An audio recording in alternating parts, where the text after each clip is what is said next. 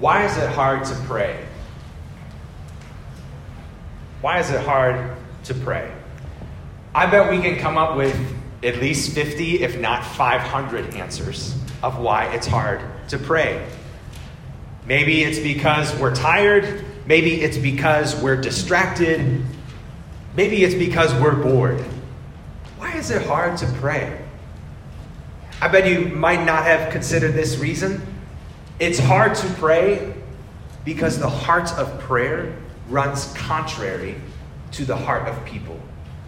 The heart of prayer runs contrary to the heart of people. You see, prayer cuts against the natural grain and grooves of our heart. Prayer swims against the stream, not swims with the stream. This is what I mean. For every one of us, growth looks like an increase in independence. From the time you were a kid, even a baby, this is how it works. The goal was to get you independent. The goal was to get you to walk so that you wouldn't have to be carried. The goal was to get you to feed yourself so that you wouldn't have to be fed. The goal was to get you to entertain and soothe yourself, not to need someone else to do that for you. The goal was to get you to teach yourself, not for mom and dad to continue to do your homework.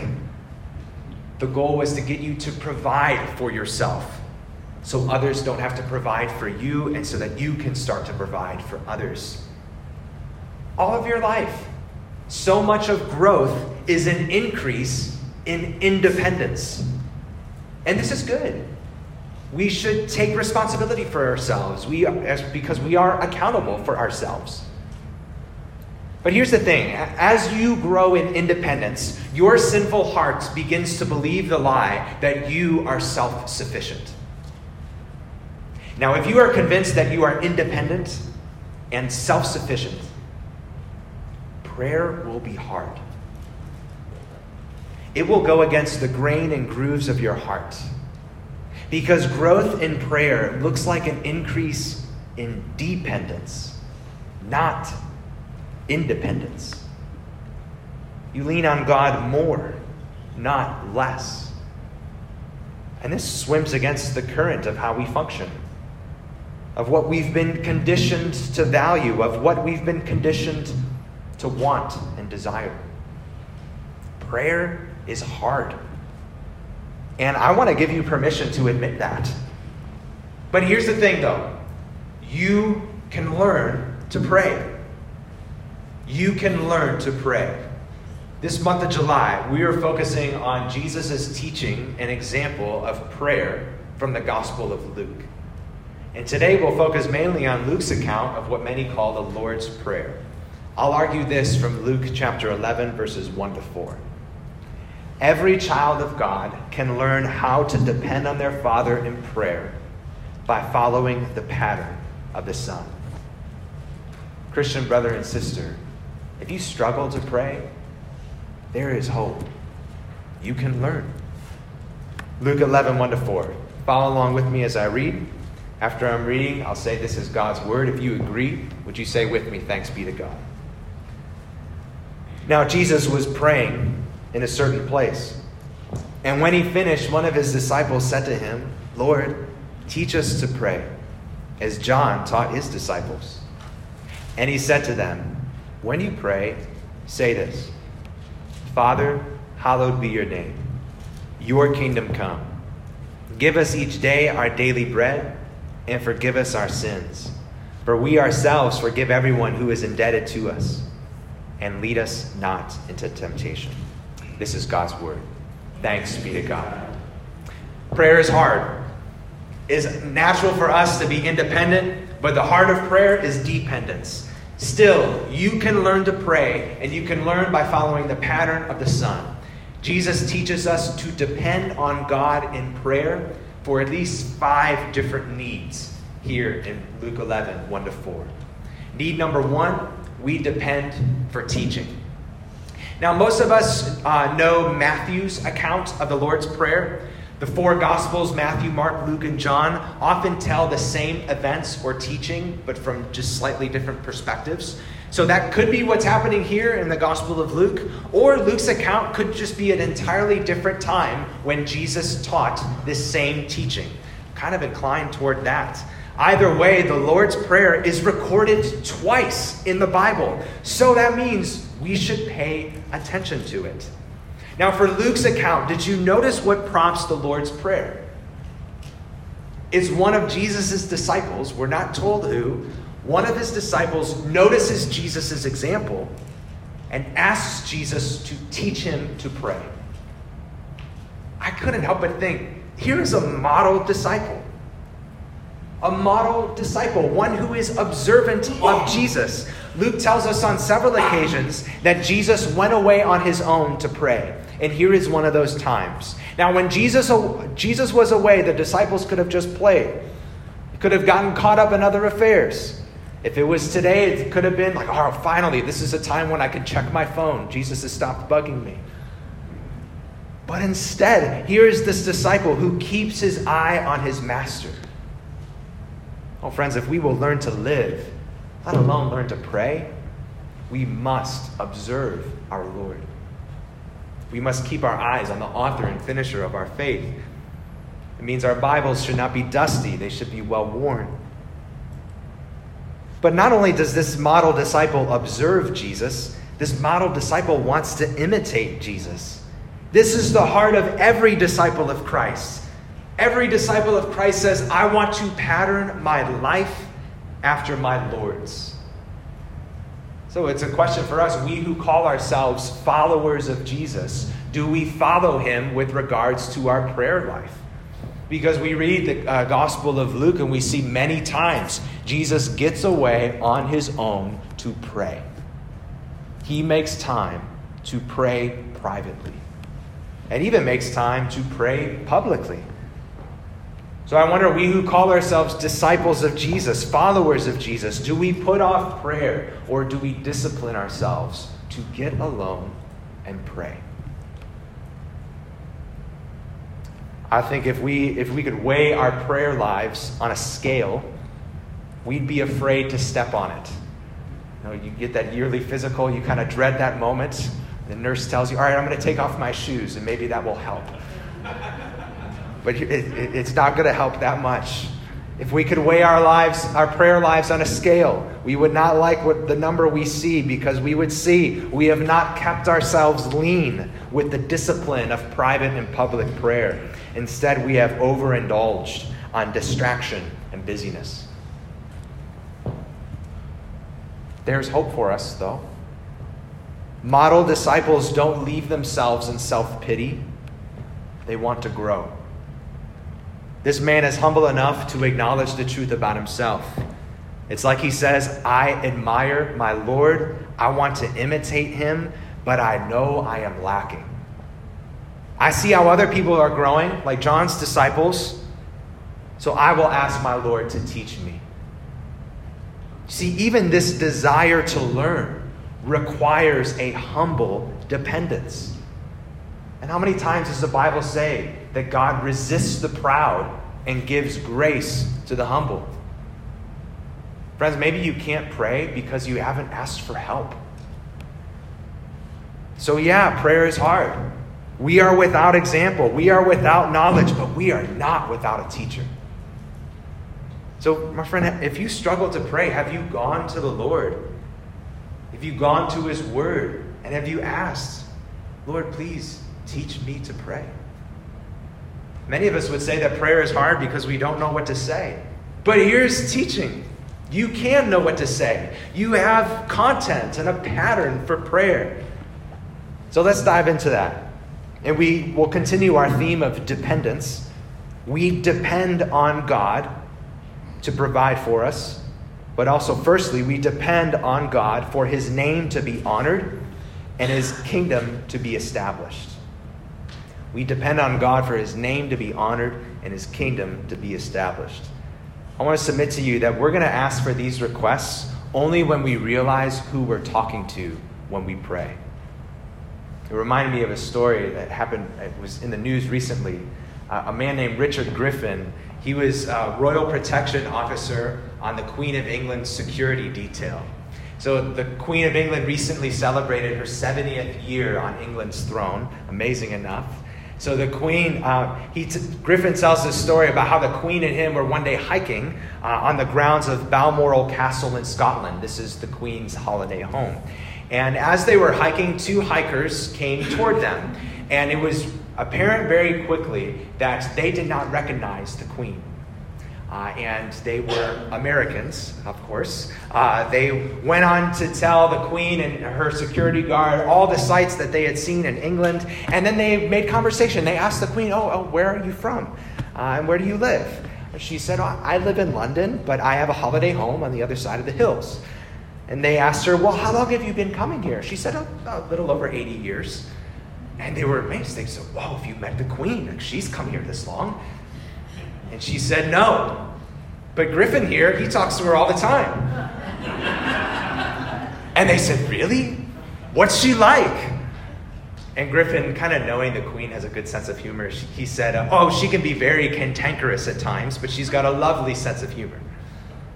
And these two hikers, these Americans, were so excited that they met Griffin, somebody who knows the Queen, that they asked the Queen to take a picture of them standing with Griffin. And as they walked away, the Queen said, I'd love to be a fly on the wall when, Griffin, when they show those photographs to their friends in America, and hopefully somebody tells them who I am. Guys, have you considered that you don't pray well because you don't know who you're talking to? In prayer, we talk to our Father. This indicates a closeness, an intimacy, and a warmth. But when we say, Your kingdom come, we indicate we're also talking to the King the king of all the cosmos, the king of every molecule, the king of every creature, the king of every place, the king of every king. That king is your father. That stunning privilege should fix your focus and melt your heart. But it gets even better. It should do this more when you remember the infinite cost it took for God to adopt you into his family. Being a child of the king is not something we have by birth, but by adoption. Our adoption comes not through anything we have done, but through the work of Christ on the cross in our place. Galatians 4 4 to 5. But when the fullness of time had come, God sent forth his Son, born of a woman born under the law, to redeem those who are under the law, so that we might receive adoption as sons. The king is your father. That's who you're talking to when you pray. J.I. Packer wrote famously in his classic book, Knowing God If you want to judge how well a person understands Christianity, find out how much he makes of the thought of being God's child and having God as his father. If this is not the thought that prompts and controls his worship and prayers and his whole outlook on life, it means that he does not understand Christianity very well at all. If you realize who you're talking to in prayer, then you will pray God centered prayers. If you remember who you're talking to, you will pray God centered prayers. Notice the first outcomes Jesus teaches us to pray for for God's name to be hallowed, for God's kingdom to come. The pronouns are very important there. Your name, not my own. Your kingdom, not mine. Anyone who treats prayer like a vending machine to get the stuff they want has forgotten the glorious king they're talking to. This request, hallowed be your name, is another way to say, let your name be honored as holy. And this request, my friend, it begins with you who pray it. You bear your Father's name. Pray that your life would honor it. But your Father, the King, is worthy of honor from more than people just th- than you. He is worthy of honor from all the people of the earth. When we realize who we're praying to, we realize our Father deserves nothing less than worldwide hallowing. Psalm 67 3 Let the peoples praise you, O God. Let all the peoples praise you. Your kingdom come is a cry for God to establish his rule on earth. But again, this request begins with you who are praying it. It's a request for God to establish his rule as king in your heart and life. It's asking God to dethrone the idols and the loves that have taken your proper place. My friend, this request extends beyond you. He is king not just of you, but of all the earth. This is a prayer for God's kingdom to expand, even right now. For God to reign in the hearts of more people. For God to draw more people to himself through his Son by his Spirit. And it's a prayer for God's kingdom to come in full. It, it echoes the last prayer of the Bible Come back, Lord Jesus so that he will establish justice and peace, so that he will right every wrong, so that he will wipe away every tear, so that he will bring an end to sin and bring us close to him. Let your kingdom come. But notice that we depend on our Father to bring about our God centered prayers. God is the one who will honor his name. God is the one who will establish his kingdom. So even as we ask him this, we submit ourselves to him. We trust his timing. But then as the prayer continues, we turn to the affairs of the day. So, secondly, we depend on God for provision. Each day, we depend on our Father to provide. And so far, our prayer has echoed Jesus' priorities in Matthew 6 33 to seek first the kingdom of God and his righteousness. But as our prayer continues, it echoes the perspective of Matthew 6 34. Do not be anxious about tomorrow, for tomorrow will be anxious for itself. Sufficient for the day is its own trouble. So we depend on God in prayer by asking for what we need today. Verse 3 Give us each day our daily bread. And again, the pronouns are very important here. It's our, not mine. Jesus is subtly teaching us we should remember the needs of others, not just the needs of ourselves. Jesus is subtly teaching us we should pray this within a community, not in isolation. And this word, these words, daily bread, it would encompass everything our physical bodies require. God has always intended his people to live in daily dependence on him. And I want to prove that to you. I want to give you specific examples. We read about it earlier. There are many examples of the Bible, maybe no clearer one than the Israelites in the wilderness. So when the Israelites, God freed them from Egypt and they're wandering uh, to the promised land, how did God guide them? We read about it. It was the pillar of cloud by day and the pillar of fire by night. This is how God told them where He wanted them to go. Now, could they predict the pillar's movements? Did they know how long the pillar would remain in one place? No. They couldn't know from day to day. Numbers 9:22 whether it was 2 days or a month or a longer time that the cloud continued over the tabernacle abiding there, the people of Israel remained in camp and did not set out. But when it lifted, they set out. They couldn't predict it. They just had to depend each day for guidance. God intends his people to live in daily dependence on him. When the Israelites wandered between Egypt and the promised land, how did God feed them? With manna, bread from heaven. And were the Israelites allowed to store the manna? Were they allowed to pack it in Tupperware containers when they finally found the right lid to it and put it in the refrigerator? No. Exodus 16 4 says that God gave them a, a day's portion every day in order to test them.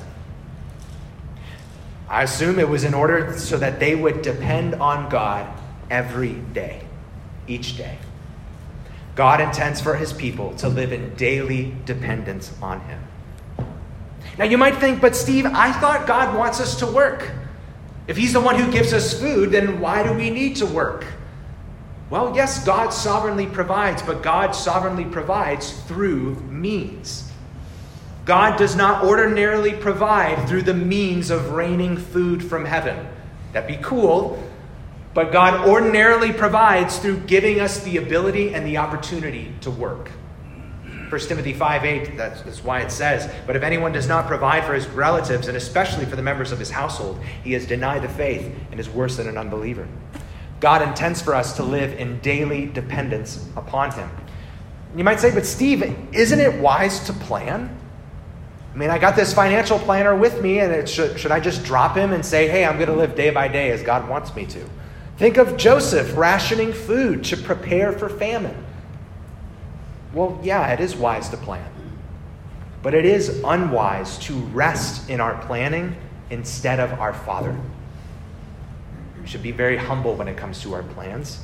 James 4 14 to 15, you'll recognize these. Yet you do not know what tomorrow will bring. What is your life? For you are a mist that appears for a little time and then vanishes. Instead, you ought to say, If the Lord wills, we will live and do this or that. It's really humbling. Friends, you control so much less than you think you do.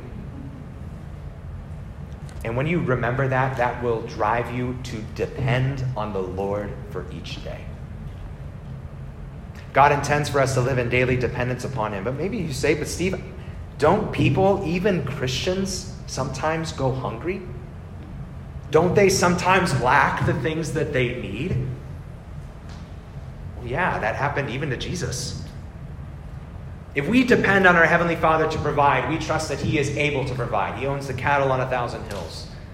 But we also trust that it might not be His will to provide, at least for a moment. Perhaps it's to draw us closer to Him. Perhaps it's to bring us home to Him. But it doesn't take away our need to depend on Him every single day. Friends, it really boils down to this Is faith something that you've checked off and left behind? Say, yeah, I, I believed in Jesus a, a long time ago and God has justified me. I'm kind of on to bigger and better things. That's not the Christian life. Galatians 2:20 says, "The life we now live, we live by faith in the Son of God, who loved us and gave himself for us."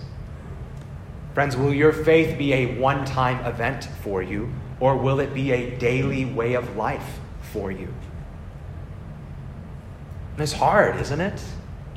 It's hard. Because most of us, if you think about it, are surrounded by abundance.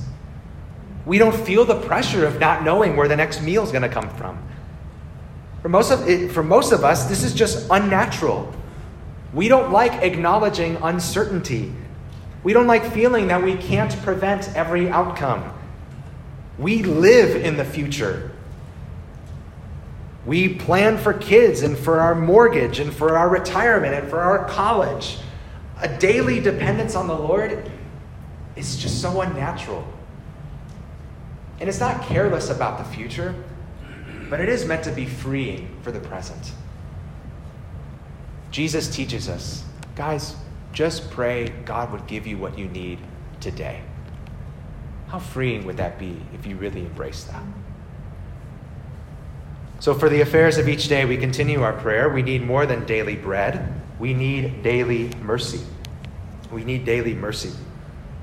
I think again of Jesus' words from Matthew 6 that life is more than food and clothing. Every day we depend on our Father for forgiveness. So we pray, forgive us our sins. And you can just pick apart this prayer a little bit and analyze it. It shows you, if you pray this, that you believe the truth about God and you believe a truth about yourself. When you pray, forgive us of our sins, you are stating theology.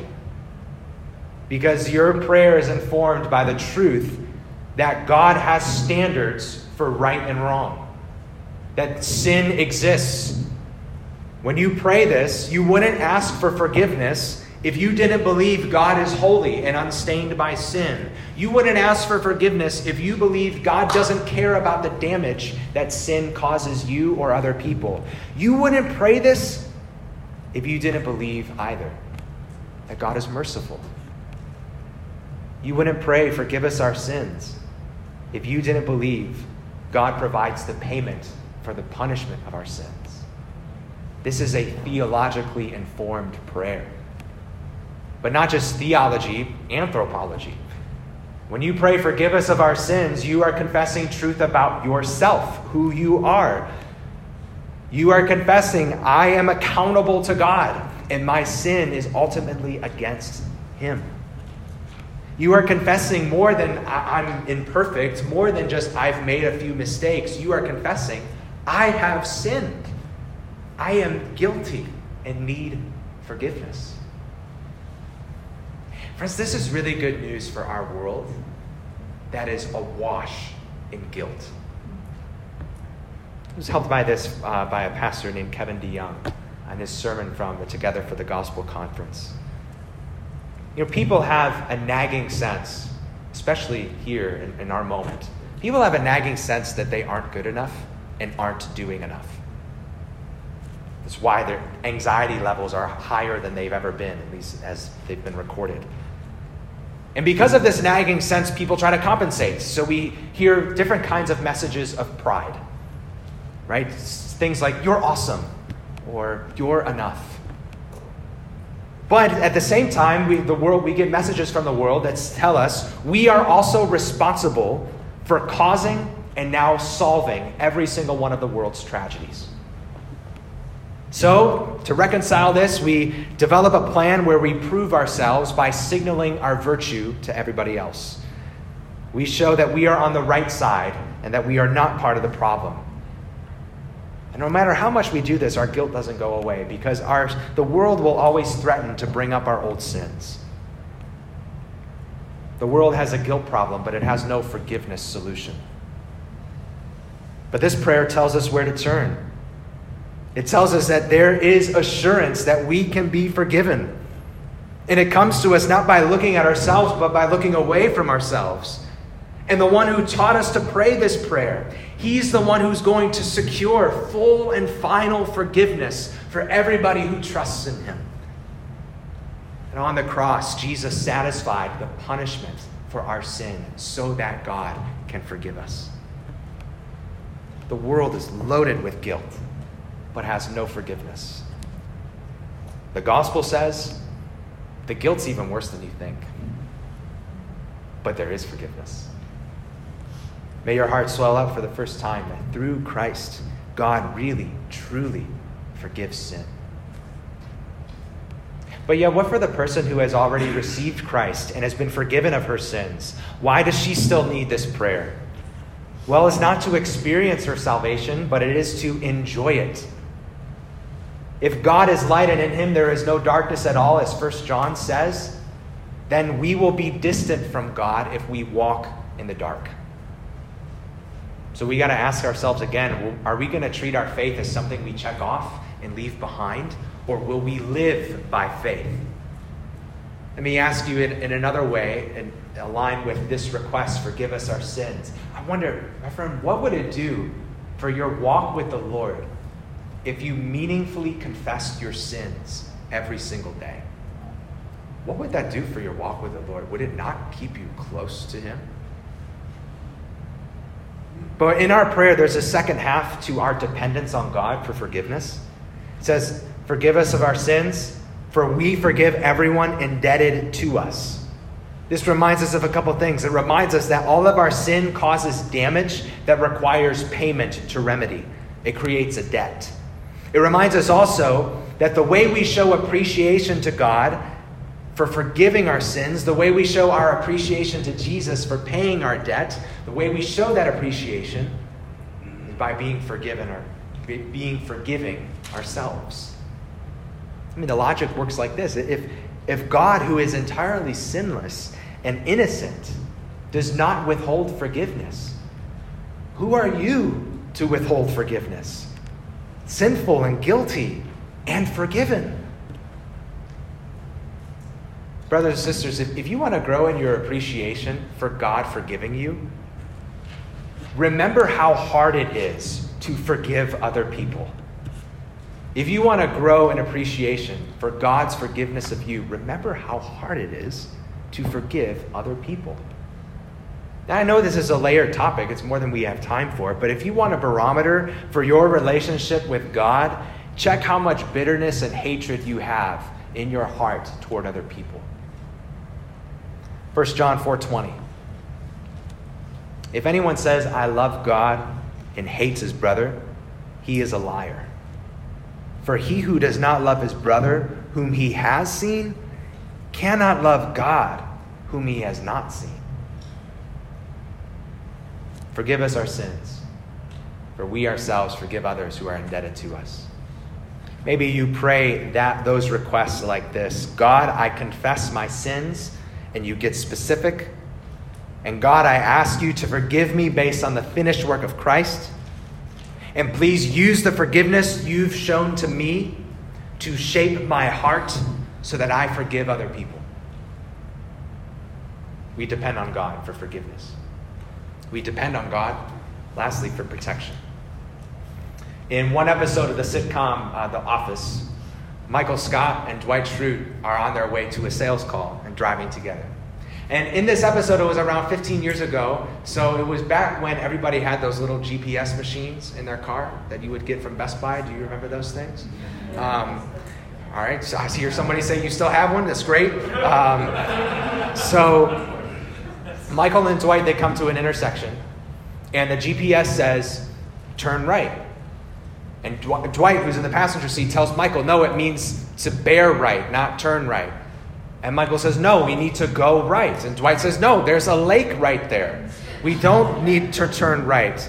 And Michael says, well, maybe it's a shortcut.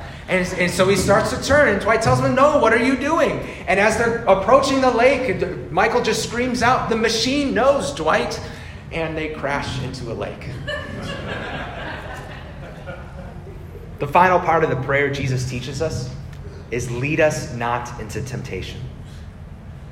I mean, this prayer acknowledges that God is the one who determines our path, that there are twists and turns on our journey to our destination, twists and turns that we don't foresee, but God does.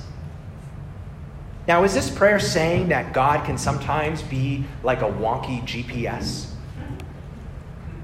That sometimes He leads us to the wrong place? Well, we have to interpret Scripture with Scripture. And when we do that, we remember God is never the author of sin. Any desire to do wrong does not come from God, it comes from us. James 1 13 to 14. Let no one say when he is tempted, I am being tempted by God, for God cannot be tempted with evil, and he himself tempts no one.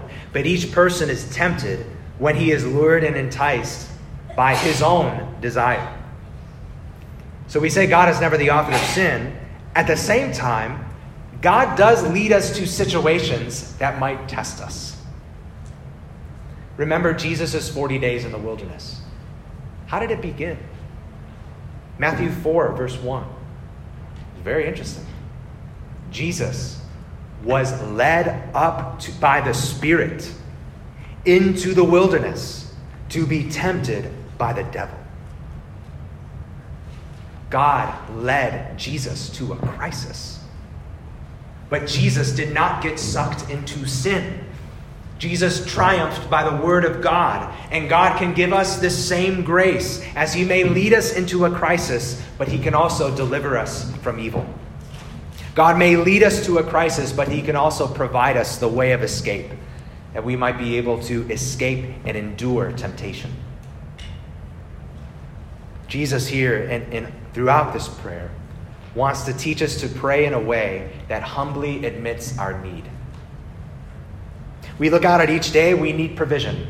We look out at each day, we need forgiveness. We look out at each day, we need protection. Protection from the danger to repeat the same sin we've just asked for forgiveness about.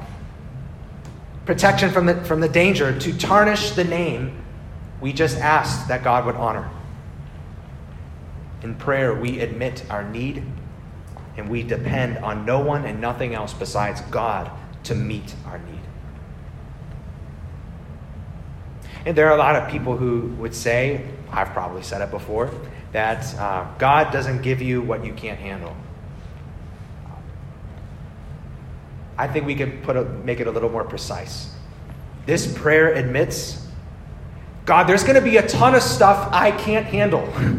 and can't do, which is why I'm praying and need your help.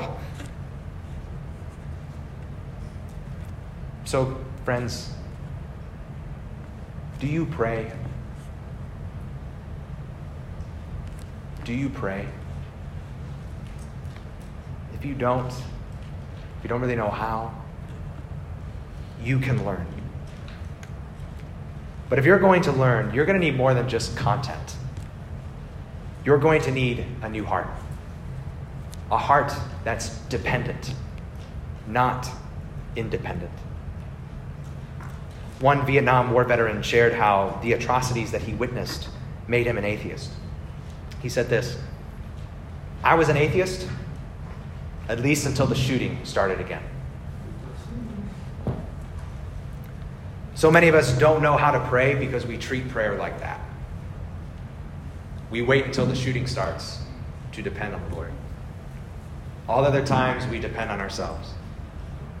My friend, what if you made prayerful dependence your daily way of life? To acknowledge your weakness, to acknowledge your limits, to acknowledge your sinfulness, to acknowledge your desperate need. And when you do that, there is only one place to turn your Father, who is the King. As Jesus continues his teaching on prayer in verses 5 to 13, he encourages us. We can trust our Father. He is dependable. He is generous. He's not stingy. He's good. He's not uncaring. He's not unwise. Oh, brothers and sisters, you can pray. And you can learn how. Follow the pattern of the Son. Now, we're going to do something a little bit different. And everybody just got nervous. I'm going to lead us in prayer in response, but it's, it's kind of like a, um, it, it, having a message on prayer and then not praying together uh, would feel like just talking about exercise and not actually exercising. So after I'm done praying, we're going to split up into groups of maybe five to six. It could be a little bit more. I'm going to split up to groups and we are going to pray together. You can let each heading of the Lord's Prayer be your guide. So in your group, you can assign one heading to somebody in the prayer. Say, who's going to take, Father, hallowed be your name? That's going to be your heading. And you pray in light of it. Maybe you pray, Our Father in heaven, hallowed be your name. And you pray, Yes, Father, it is our great desire that your name would be feared and revered for who you are, our God and our Creator, the Holy One who in mercy gave your only begotten Son to save us from your wrath for our sin. Let each heading of the prayer be your guide. Assign maybe one or two lines of the Lord's Prayer to each person until you're done. Groups of five to six. If you're really shy and don't want to pray, let the extroverted person in your group be your lead. Okay? That is all right. But we don't want to just talk about praying. We actually want to pray. So let me lead us and then we'll split into our groups. All right? Our Father in heaven, hallowed be your name. Your kingdom come, your will be done, on earth as it is in heaven. Give us each day our daily bread, and forgive us our sins, as we forgive those who are indebted to us. And lead us not into temptation, but deliver us from evil. Through the mighty name of Jesus, we pray. Amen.